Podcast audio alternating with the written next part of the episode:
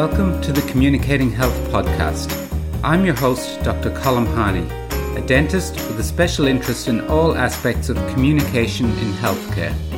Each episode, I'll be having a conversation with inspirational practitioners to discover how they communicate effectively, creating exceptional relationships with their patients and fulfilling, rewarding careers. For clinicians who care, let's find out how the experts do it. My guest today on the podcast is Dr. Aidan Harney, PhD.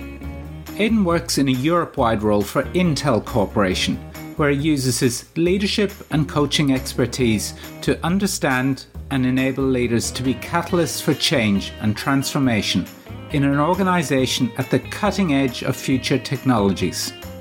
In health, it is crucial to realise our leadership roles, whether as business owners or as the head of a team working for the best outcomes for our patients. This interview was recorded pre COVID 19. However, Aidan talks a lot about seeing and making sense of disruptive forces to our practice and our industry. This is so relevant to recent global events. In an era of increasing practitioner stress and burnout, we give consideration to the portfolio career. What is it? How can it benefit us? And how to integrate it into our life. Also, in case you haven't guessed already, Aidan also happens to be my brother. Great. Well, first of all, thanks for having me on the show. It's great to be sitting opposite another Dr. Harney.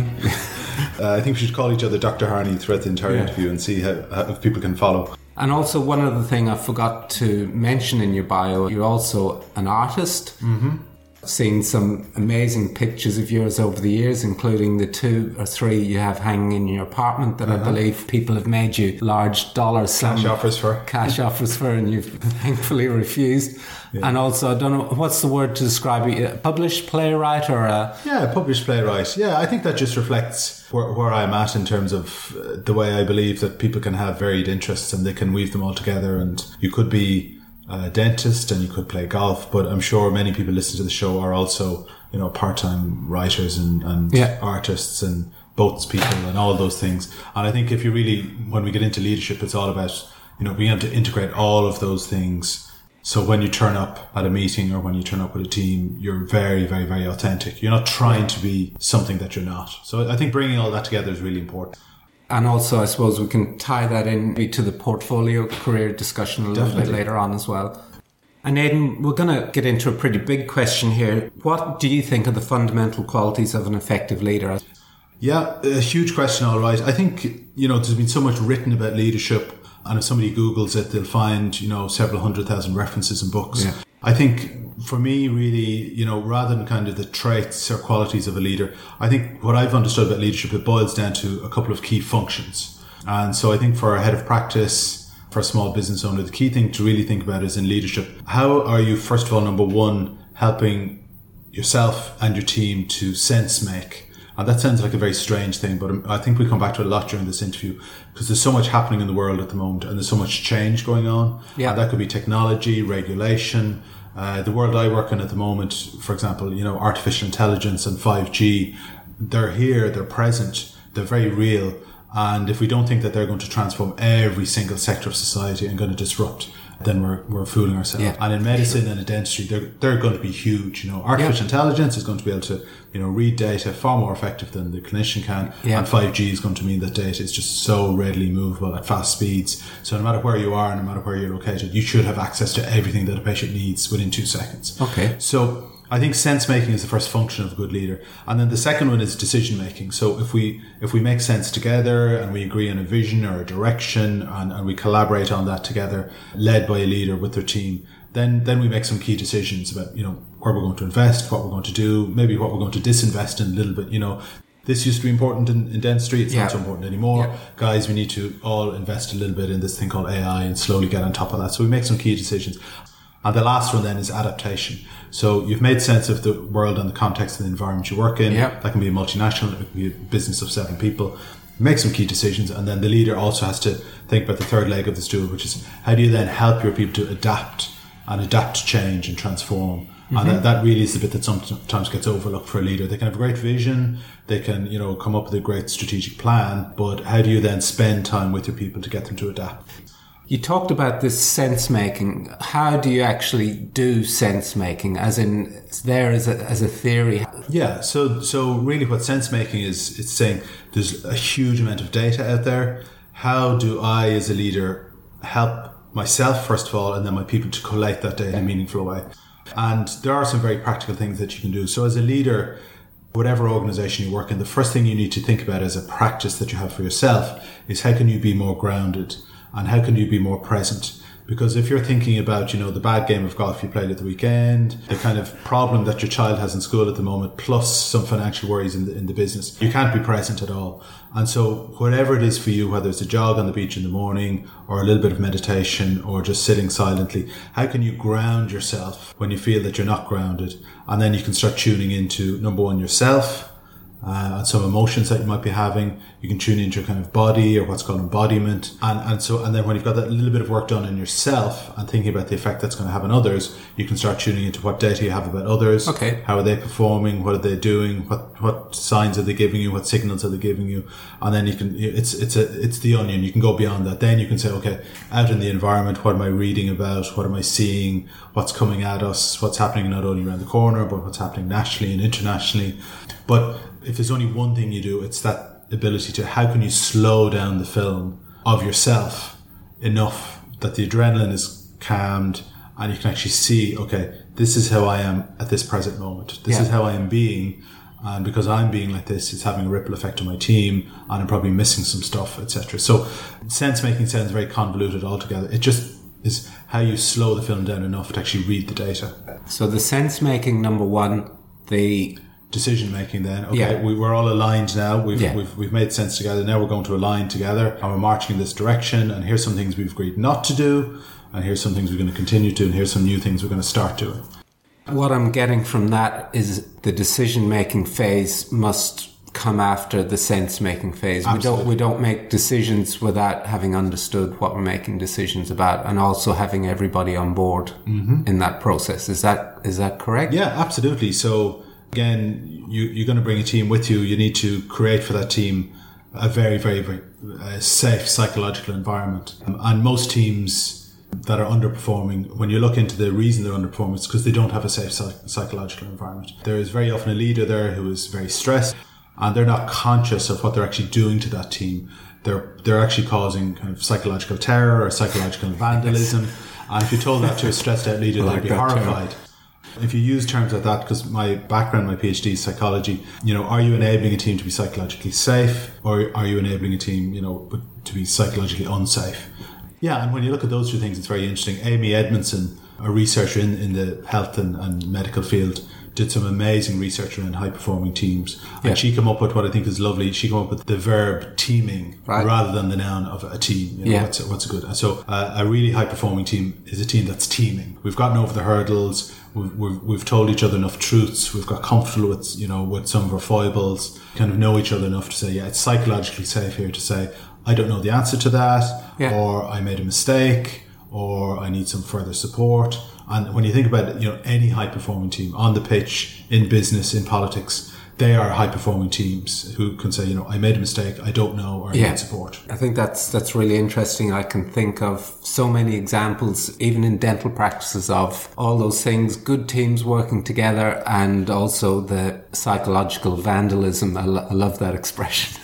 that's that's what I'm gonna I probably won't use or I won't call anyone a psychological vandal, but I'll have that playing in my head when I yeah. see it going on. And maybe it's good to be alert to that, that that's actually happening and what it, what it can do to a team. Well, that, that flows on very nicely to the next thing I, I, was thinking about asking you anyway. Healthcare is, is very team dependent and this can relate to any small business. So what makes a team work well together? Because I've been in high performing teams, but I've also been in fragmented demoralized teams where everybody's pulling in different directions? Yeah, well, I think we've got two things so far. So, so far we've covered that kind of sense making, decision making piece. Yeah. So that's alignment, broadly, you could call it. And then the second one is this psychological safety piece, you know. So that's um, the space and, and the support to give it your best shot, but you may make a mistake, but you can learn fast. So you've got that kind of alignment piece and that psychologically safe piece. And then the third piece that all high performing teams have, and again, if you think of sport, politics, whatever it might be, business, the third thing they have is that they consciously, and the neuroscience backs it up, they allow the team to actually enjoy and have fun and have celebrations yeah. and just the right degree of just enjoyment. And an amazing thing happens in the brain when you create that climate, that microclimate on your team where uh, already, as we said, we're aligned yeah. and people feel safe. And now the, the icing on the cake is plus you have fun.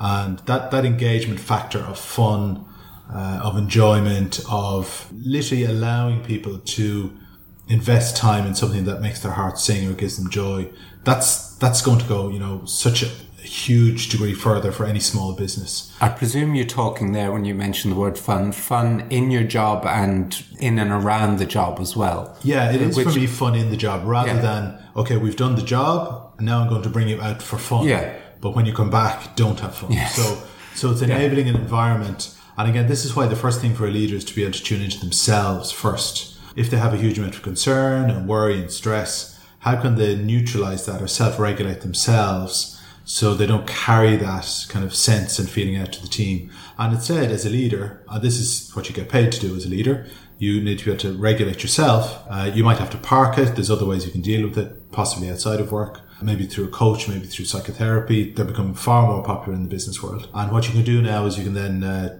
show up and turn up in a, in a much better way for your team. And in terms of credibility and authenticity, you can say to your team, things are tight or things are tough. I'm certainly feeling the stress, but I'm not letting it get on top of me. And uh, I, I, still need your ideas, and I still need you on board, and I still need you to lean in and and and, uh, and enjoy every moment of, of your work here. And so that factor of fun is kind of, as I said, the icing on the cake for an organization. Yeah. If you see any organization where people work hard, play hard, play hard, yeah, and really enjoy what they do. That also has a very strong scientific correlation to performance, by the way. So if you if people are smiling and their heads are up, that's a good sign for the for the future for the business. And one thing I've noticed, I don't know if this needs to be talked about or not, is one bad apple can rot the barrel. But if if the culture is strong enough, that one bad apple can also be lifted up as well. I've noticed in, in small businesses, if the business is not going so well or demoralized and one bad apple can have a very toxic effect in there. But if the business is going well, if there is that fun, play hard, but still aligned and we're working together for, in health, working for the betterment of our patients, uh, you can often lift that person out or, or they leave. They know this place is not for them. Is there anything you need to say maybe about the, the toxic effect of somebody in, in different business organizations? Yeah, it's interesting. I mean, I think for the leader, first thing I would ask them is, you know, just let's leave the bad apples for a few moments and then look, let's look back at yourself again first. And it's back to that groundedness of, and very often there's a couple of key questions I can ask a leader that gets them to think about, again, the, the microclimate that they're enabling. And very quickly, when you get them to look at their language, and I love the fact that you use the language of bad apple because it's a phrase that I would encourage leaders never to use. But I think it's great that you use it, right? Because it's kind of everyday parlance. And so, if you have a dentist who you know figures he she has a bad apple on the team, you know, get them to look at themselves first.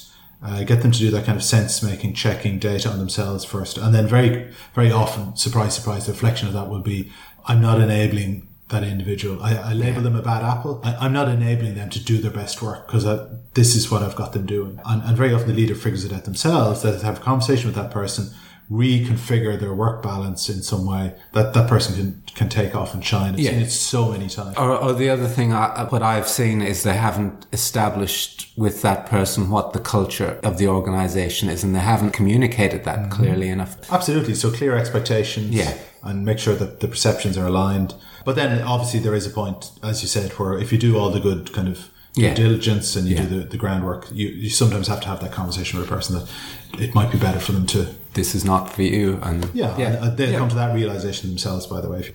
So we've discussed in health that the clinician is usually the leader of the team or, or even as a small business owner. Why is it important for the leader to be aware of their role and understand it as a concept? Because what I, what I see in health, like dentistry, and I've worked in hospitals, I've worked in small practices. I think the business owner who who is effectively the leader doesn't see themselves as a leader mm-hmm. sometimes. Mm-hmm. I think it needs one step back for people to actually be aware that they are a leader, number one, and then introduce the concepts of good leadership after that. Does that resonate or ring true? Yeah, definitely. I mean, sometimes you can find another word for it that a, that a leader is more comfortable with. Yeah. So when Yeah. I, sometimes when I work with leaders, I get them to come up with their own phrase of, of what they are uh, that makes sense for them. And I've, I've, there's all sorts of labels that have come up. Um, so, can you give me some examples? yeah, exactly. So sometimes people prefer just the language and they think of themselves as coach because they come from a sporting background. Okay, suddenly they get it. But everything you work with them on is building up their leadership capability. Yes. But they just like to think of themselves as coach. I think that Um, makes a lot of sense. Yeah, I know from somebody in Ireland, their again, their background, the analogy for them of the kind of farmer, minding and, and checking and watching and building up, taking care of. And that analogy worked for him. Okay. Oh, right. So this is what I need to be doing every day. I don't just show up and go home. Yeah. I have a whole list of things I need to be checking and doing and looking after and feeding. And, and that just worked a dream for him. So Okay, yeah, that's Yeah. very interesting. yeah, so you don't have to call it leadership. You know, you could be a gardener, you could be a farmer, you could be a coach, and and those labels are the three of the typical ones that leaders connect with better than I'm a leader. So I think that's good. And then you know, whatever concept they choose, it's vitally important that they get it because, as you said, if they're head of the business or head of the small practice, they do need to understand that their capability as a leader, that's what gives the business a certain degree of headroom. So if they are underdeveloped as a leader, Yeah. you can be guaranteed that their practice is underdeveloped. It's not performing at the level it could be performing at. If they're an average leader, good on them. You know, they'll do well. They'll take home uh, a good paycheck and hopefully their business will, will thrive.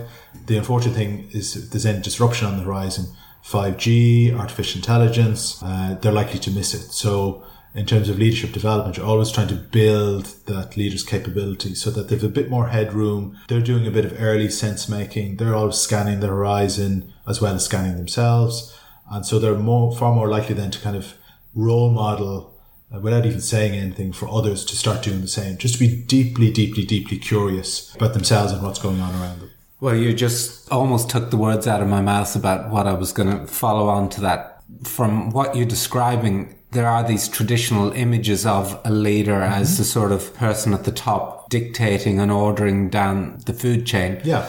The way you're describing it, an excellent listener mm-hmm. is sounds like a key skill rather than a, a talker and a dictator. Mm-hmm. D- have you anything to say about that? Yeah, definitely. So, as I said, my background is education and, and psychology. So, you have to be very understanding and gentle with leaders because, in the same way that there are, you know, stages of growth from a five year old child to a 15 year old adolescent to a 25 year old young adult, there are stages of growth of leadership in Yeah. exactly the same way. Okay. Uh, there's five of them in, in, in most literature and research. We don't need to worry about all five. But if you look at the three dominant ones in terms of leadership, you've got the kind of expert leader. You've described him or her. A little bit dictatorial, very based on the qualifications and the education they have. Yeah. And, and that means that they are a leader as a result of being the smartest person in the room. And when they grow up a little bit, and I use that phrase intentionally, when they grow up a little bit as a leader, they realize that actually they need to activate the team a bit more. Uh, they need to enable others to get results. And we've been talking a lot about that. And, and that's as far as most leaders go. That's stage four. Okay. So if the expert leader is the third, the fourth is, is the achiever level. And across Western society, most leaders stop there and, uh, you know, they have a good innings for 40 years in their practice and they get good results. However, what's happening today is just because of the pace of change and just because of the sheer speed of the technology that amazing companies like Intel are driving into you know becoming reality. You have now virtual reality self-driving cars Yeah. artificial intelligence 5g the list goes on. And so the pace of change means that leaders more and more who are at stage 4 achiever level need to think about how can i go further? And that's very difficult for a leader to think about that because they say listen i'm getting good consistent results. I've got it down pat you know i almost have the folder i have the routine i have the tricks of the trade what else do you want me to do Well, that, that's the question. Are they even aware that there is a further? Probably not. So uh, that's a very good question. It's kind of again back to this ability to see yourself or to slow the movie down. Most leaders get rewarded for that kind of high achiever, high results that we that we talked about. And where where further is is getting results today, but also keeping one eye on what's just around the corner. And so getting results but keeping my business sustainable. So that, that's a bit of a stretch. Oh gosh, I never thought of that. So that, that puts me into a different category now. And there's a whole other list of kind of paradoxes like that. Uh, you know, I need to get results today, but I need to think about sustainability for the future. That's a bit of a paradox. How can I do that? True. Yeah. I need to be kind of very tuned in to the day to day business at a granular level, but I need to be tuned into what's happening globally in terms of technology and medical care and, and dental Yeah. practice. Another paradox. So all of those paradoxes point to a fifth stage of leadership, which is the label you can put on as catalyst, which is you're back to what we said earlier on. You are the catalyst by role modeling and by how you show up every day and how present you are. You're role modeling to others that it's not about standing still and performing this routine that we've got Yeah. figured out. It's a constantly catalyzing to keep pace with the change that's happening in our in our sector. Okay. Catalyst leaders. About one percent of leaders have figured out globally at the moment. Okay. All the indicators are saying that no matter what sector you're in, particularly uh, medical field, which is interesting, artificial intelligence is going to disrupt and consume the way we think about Yeah. hospitals and dental practices. Yeah, that's for sure. Yeah, and so the ability of people to move faster into a catalyst level is what we'll see right across society into the future.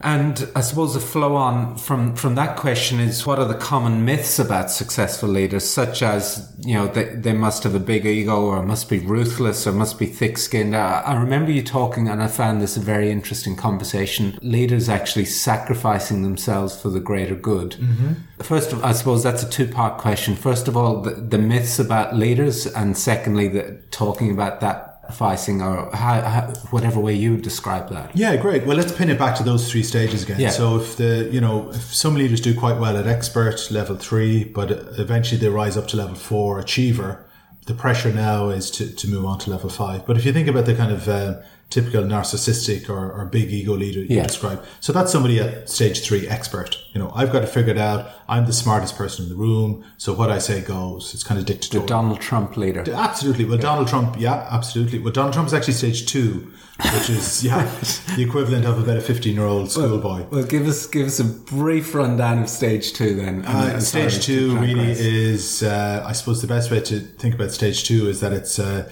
very opportunistic. Yeah, So if you okay, put one yes. word on it, I'll say this if I think it's the right thing to do, but tomorrow I'll say that. That's excellent, And yeah, when I'm with yeah. you, I'll shake your hand, but when I'm with him, I'll, I'll say something else behind your back. So Yeah, that's okay. I get what Yeah. you're saying now. So that that's that's Trump. I can see it just straight straight there. Yeah, that's Donald Trump. That's Nigel Farage in, in the UK, who, who drove a whole nation to Yeah. know, over the precipice with Brexit. Yeah. Uh, very opportunistic. Said one thing here, said one thing there, etc. Yeah. And unfortunately, it's also Putin. So you know, if you look at it from a psychological lens, you've got those three, two, Trump and Putin, who are definitely stage two leaders. You know? Okay. but We'll take it back. Sorry, that was a move, move them aside Yeah, for a yeah, moment. Yeah. yeah, and then so uh, you know, really, there's no myths about leadership, bar saying leaders show up differently at different stages. Okay. So, so it's correct to say that some leaders are egotistical. It's correct that some leaders are high achievers. But increasingly, what we're saying is that some, it's correct that some leaders need to, yeah, sacrifice themselves. But it's it's what I said a moment ago. They need to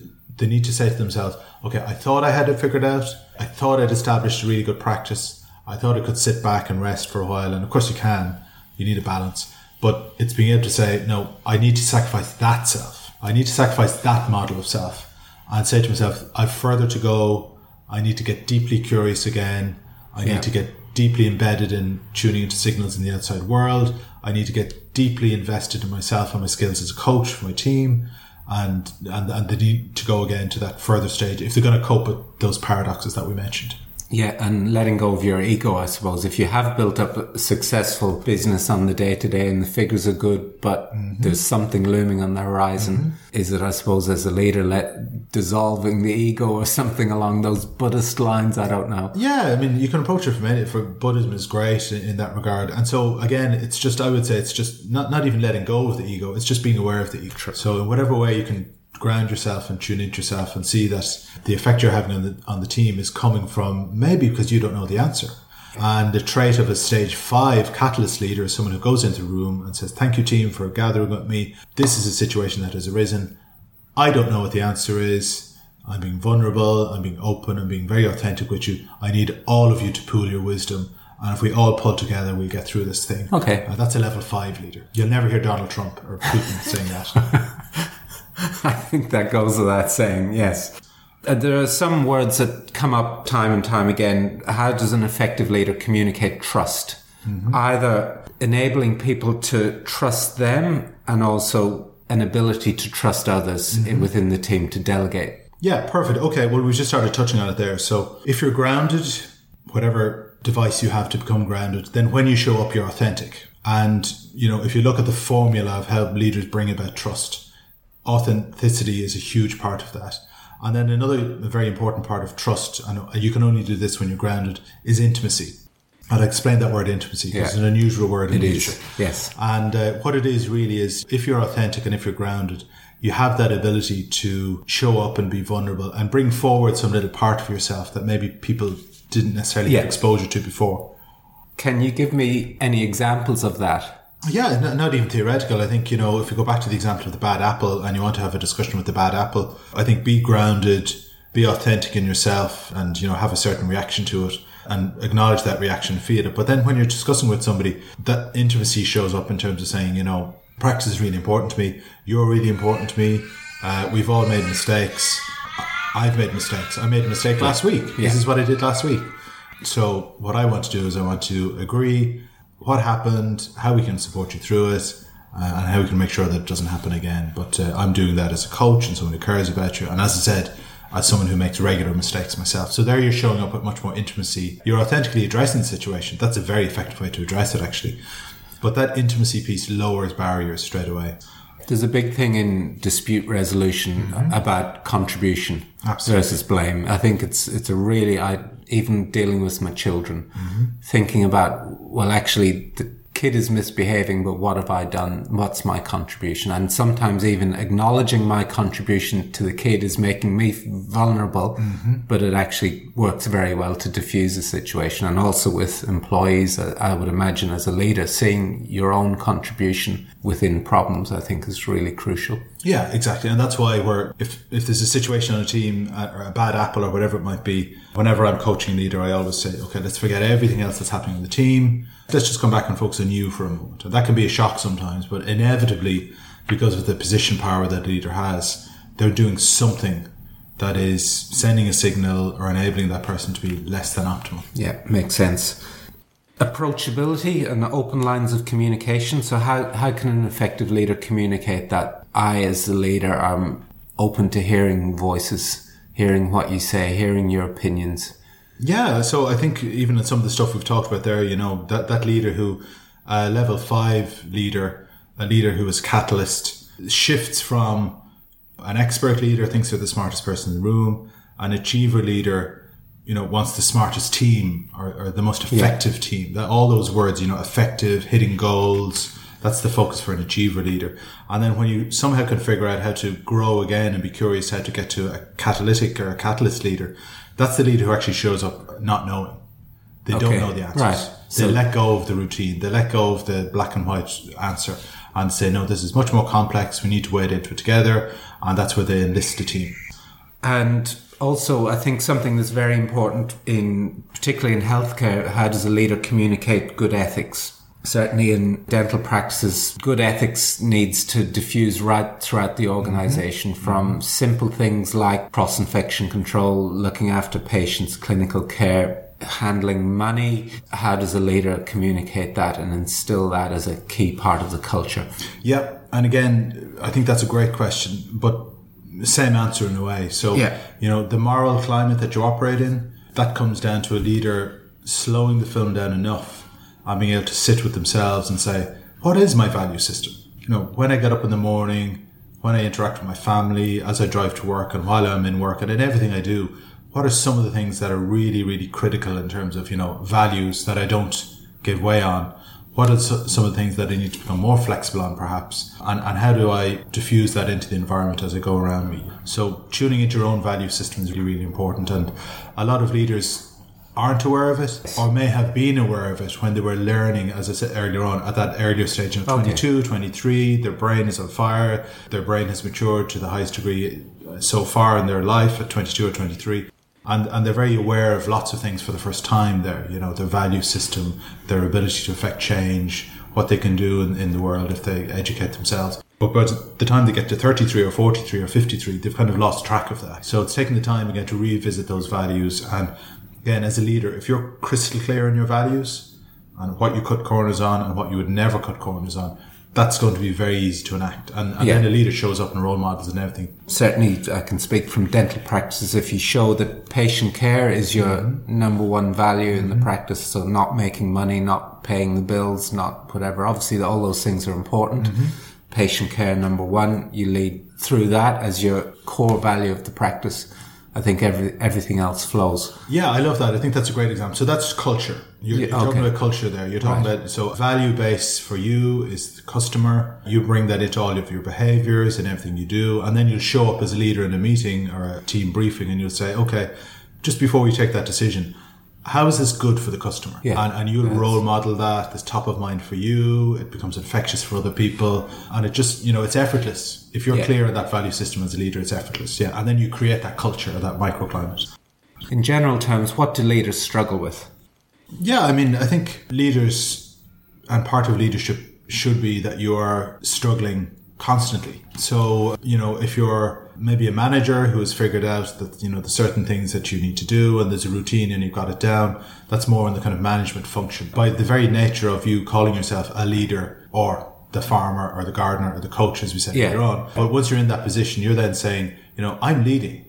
I'm I'm breaking ground here. I'm I'm looking at ahead. I'm looking around, up, down, left, right. I'm thinking about what could be coming on the horizon. I'm thinking about what our core strengths are back at base. Yeah. So all, all the time, there's a balance going on. Um, there's a flux going on. There's there's you know there's a degree of stress that's happening all the time in a very very positive way Yeah. when you step up and take on that mantle of, of leading. So if you're in a leadership role and you're not struggling, then something's wrong. Okay. Yeah. Yeah. That makes sense. For you personally, what, what do you find are the hardest aspects of leadership? Yeah, personally, I think for me, one of the greatest leadership lessons in recent years is around the difference between these two words, very similar but very different. So, one of the words is perfection. As, a, as an expert or an achiever leader, you would strive for that. You know, Yeah. Perfection is the holy grail. And far more, of course, in the work that I do with leaders in particular, because they are literally inventing the future today. Yeah. They're literally pushing massive boundaries that are going to go global, that are going to affect every person on the planet eventually. It's not about perfection anymore. It's about perfecting. How can I understand something? How can I actively lean into it? How can I make mistakes and learn really fast and adapt and get better at it? So all the time I'm thinking of that verb, perfecting. So are you talking about looking at it as a process rather than an end point? Yeah, absolutely. That's it. And there was a stage in my leadership career or my personal adult life when I was comfortable that perfection was the goal. That's where I wanted to get to. Okay. There's nothing wrong with that. That was perfect at the stage where I was at. But at the stage I'm at now, I understand that even the way I show up and work with leaders. 10 years ago, if I was coaching a leader, I would have prepped the coaching session. I would have had three ideas in mind. Okay. If they weren't smiling and didn't shake my hand at the end of it, I was kicking myself going out the door because it wasn't perfect. Now I clear the mind, uh, get grounded, become present, and go in. And in the moment, I'm trying to work with that person to find out, you know, where are they at? What is it that they require from me in a dialogue? And we might finish with lots of loose strands. And that's perfect. You've used a word a couple of times, and I use this word a lot when I'm teaching communication skills is curiosity. Hmm. And it seems to me that's what you're describing. Not rather than going in with everything sort of pre set out in your mind, you go in more with an empty mind and a curious mind and see, see what happens from there. But obviously there's huge skills involved in having that curious mind and being a, an attentive listener. Yeah. Well, if you look at the different stages of leadership that we mentioned, so stage three, expert, stage four, achiever, stage five, this kind of catalyst. Yes. level. Just to be really clear, I'm not saying that five is better than four or four is better than three. Uh, and we had a bit of fun saying that, you know, three is definitely better than two. But we all have to go through, you know, stage two to get to stage three. And we don't lose the capability we have at stage two. If we require it, we can go back and be very opportunistic. But hopefully it's not required as you move on. But more importantly is we go through level three and level four and we keep and retain those qualities and capabilities. If we put in the work to get to level five, well and good. And if it's necessary due to the complexity of the environment we work in, and increasingly it is, then people go there. But there's nothing wrong, so to speak, with operating at level four. That's exactly where you need to be and you need to go through that stage of leadership to get to level five. In fact, in my own research, where I interviewed lots of different leaders about their leadership careers and their leadership growth, then I analysed the content of those interviews to see Yeah. really what was it that differentiated these leaders who are highly effective Yeah. in complex environments versus leaders who are not so effective. And the one phrase, the one differentiating factor was that leaders who are highly effective in complex environments were, were not just curious, but they were deeply curious Okay. deeply curious about not only their own environment, but this came up time and time and time again. They looked around, and even for very disparate environments, you might it might have nothing to do with dentistry, but they might have an interest in something over here to do with music. They might have an interest over here in something to do with chemistry. They might just go to a random lecture on uh, something to do with botany. The number of times that leaders fed back to me, it was that deep open curiosity, uh, the child's mind, the not knowing, as you said, they're all qualities of stage five leadership. The number of times different leaders said to me, but the fact that I was so open and so tuned into those different signals coming in the environment, when I needed it, I was able to either plug into the right person in the Yeah. environment or else I was able to join dots in a very unusual way that takes practice and takes time. And by letting the guard down, I was able to join enough dots and say, gosh, I heard about thing, this thing that's happening in the world of music or in botany or in chemistry. And I can just take that and I can apply it directly into dentistry. And that's, that's innovation. That's, Yes. that's real innovation. That's a really fascinating concept. I really like that. Yeah, That- and so it's something I do. So every year, I you know I have a limited budget for different conferences and events that I can go to, and I literally go and I pick the most random and obscure seminars that I can go to. Beekeepers Conference in Ljubljana. Well, I guarantee if I go to Beekeepers Conference in Ljubljana, I'm going to take away something amazingly important to do with the environment and socialization and climate change and whatever else. Well, you've segued us nicely into the, the second topic of the morning, the portfolio career. So you've talked about the, the catalyst leader with the open mind and looking outwards. It's not quite the same thing. And I've spoken to me a, a number of years ago about portfolio careers when I was talking to you about being a dentist, but also looking at outside of dentistry at other things to do. Can you give me, first of all, a, a definition or an understanding of what is a portfolio career? Because not a lot of people may have heard of this concept of a portfolio career, but certainly as health professionals, I know a lot of certainly more mature health professionals feel like they're stuck in a rut. I use that mm-hmm. word feel consciously. They may not actually objectively be stuck in a rut because obviously you can just down your tools and walk out anytime you want, but they mm-hmm. feel like they're stuck in a rut. Can you tell me what a portfolio career is and how it might apply to health professionals feeling like they are stuck in a rut? Yeah, so portfolio career really interesting. I think it, it comes from the fact that if you look at millennials today who are very much present and in the workforce, and if you look at centennials who are coming up and biting their heels close behind them, they have a very different value set than the value set that came before them. And uh, they're not looking for and they're not role modeling going into a, a career and staying in it for 40 years. Yes. Instead, what they're tending to do is they're tending to do a tour of duty, which is about four years. So, yeah, that's, Yeah. A, that's a good analogy. Yeah. Yeah, so they'll go in and, they, and they'll hop around and they'll move organization and they'll, they'll get a flavor of many different things and many different careers and many different cultures. And later on in life, they, they may or may not, we've yet to discover, uh, settle down for that longer term career. Let's Yeah. see what happens.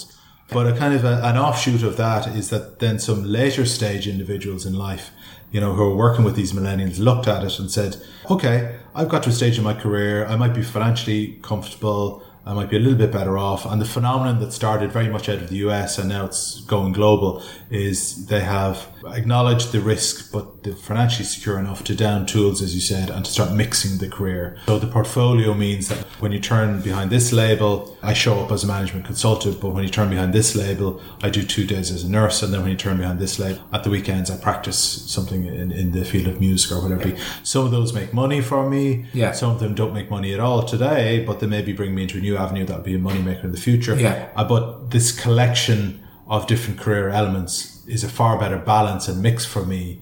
Uh, and it allows me to have a, a you know a better degree of well-being, Yeah. uh, a better lifestyle, and it also allows me to tap into that massive motivator, which is deep curiosity. So I'll speak personally and say for me, I'm a dentist about 30 hours a week.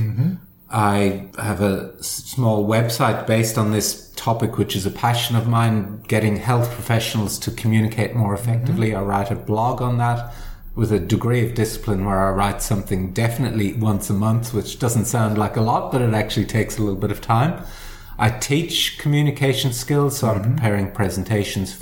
I coach my kids' soccer team at school. I coach kids in martial arts, and then I train martial arts myself as well. So all those things fire my brain. Yeah. And things like, particularly things like practicing martial arts has flow on effects physically and mentally for, for my work as a dentist, as a dispute resolution practitioner mm-hmm. in so many different ways that, as you say, it creates connections in my brain that I don't even realize half the time, but sometimes something will pop into my head while I'm doing dentistry that I figure has come from practicing martial arts. Yeah. And what you've said is so, so interesting. You just nailed something that, I, that I've been aware of, but never really put my finger on. One very unique thing about dentists and I think doctors as well. We we don't do a broad degree when we study. We go down a very narrow path. So the actual mm. term "stuck in a rut" is a very apt term because mm. we really get into a rut where your your knowledge and your expertise is so specialized that to do something else, activate a portfolio career, mm-hmm. can seem very daunting. Have you anything to say about that? I think it's um, it's one of those paradoxes or polarities that we talked about earlier on. So if you move away from the position you're in at the moment, the paradox is that it's going to be more challenging in the yes. short term and it's going to cause fear. And you're also going to have to leave behind some of the things that you're renowned for and yeah. you're going to have to pick up some new skills. But if you've got a coach or if you're working with a supportive team or your family members or your partner behind you, that, that becomes much easier. And then I, I, think definitely in the world, as we said, that's changing so fast, just thinking about, you know, how are you more embracing technology? How are you learning something new? How are you broadening your horizons? How are you becoming more curious? All of those things are very doable. Yeah. You've just got to leave the existing self and the portfolio career just allows you to, you know, dip your toe in the water, get curious, do it in a low risk, non risk way. Yeah. The lovely side effect of it is you've just alluded to it is that, you know, your well being goes up. Yes. You get to know definitely. yourself better. You're yeah. more self aware. You're a better family person. You're a better partner. You're a better work colleague and leader. You talked earlier to me as well about when somebody is going through that process of branching out their mind mm-hmm. outside of a, outside of their existing career. Mm-hmm into thinking about doing other things, whether it be income creating or just other interests to expand yeah. their mind. You talked about the effects that that can have on their relationships, mm-hmm. whether it be as a leader in a business team, uh, mm-hmm. such as a dental practice, or even partners, marriage partners or spouses. What you said was that it's important to try and communicate or articulate what you're doing to your partner because they yeah. may not may not understand actually what's going on. Yeah. Can you speak a bit more about that? Yeah, definitely. So in, in very simple terms, and this is a very crude terminology and, and it's far more complex, but in very simple terms, we go through periods in our lives when we have a fixed mindset, we're more settled, we're plateauing, and we go through periods in our lives when we have a growth mindset.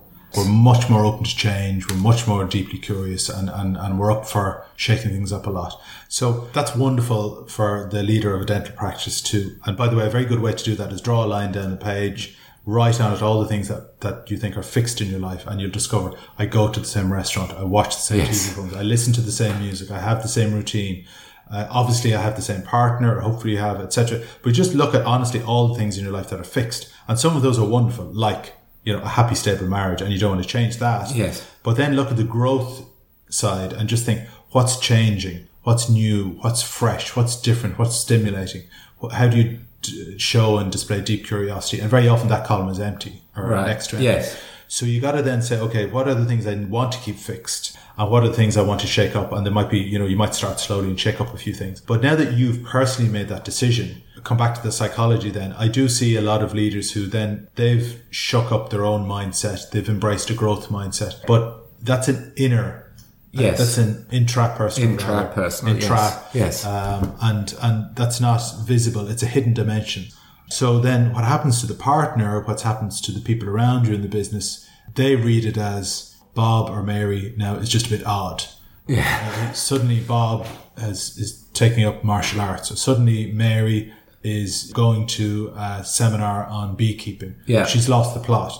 So that's why it's, you know, in terms of communication, and particularly if you start with the nearest and dearest, your family members, being able to sit, particularly with your, your partner, husband, wife, boyfriend, girlfriend, and being able to describe to them, you know, in, in life we go through different periods where we grow or where we're less into kind of growth. And at the moment I, am finding things very stimulating. I'm going through really exciting stuff in work. There's a lot of change happening. For me, it's very exciting.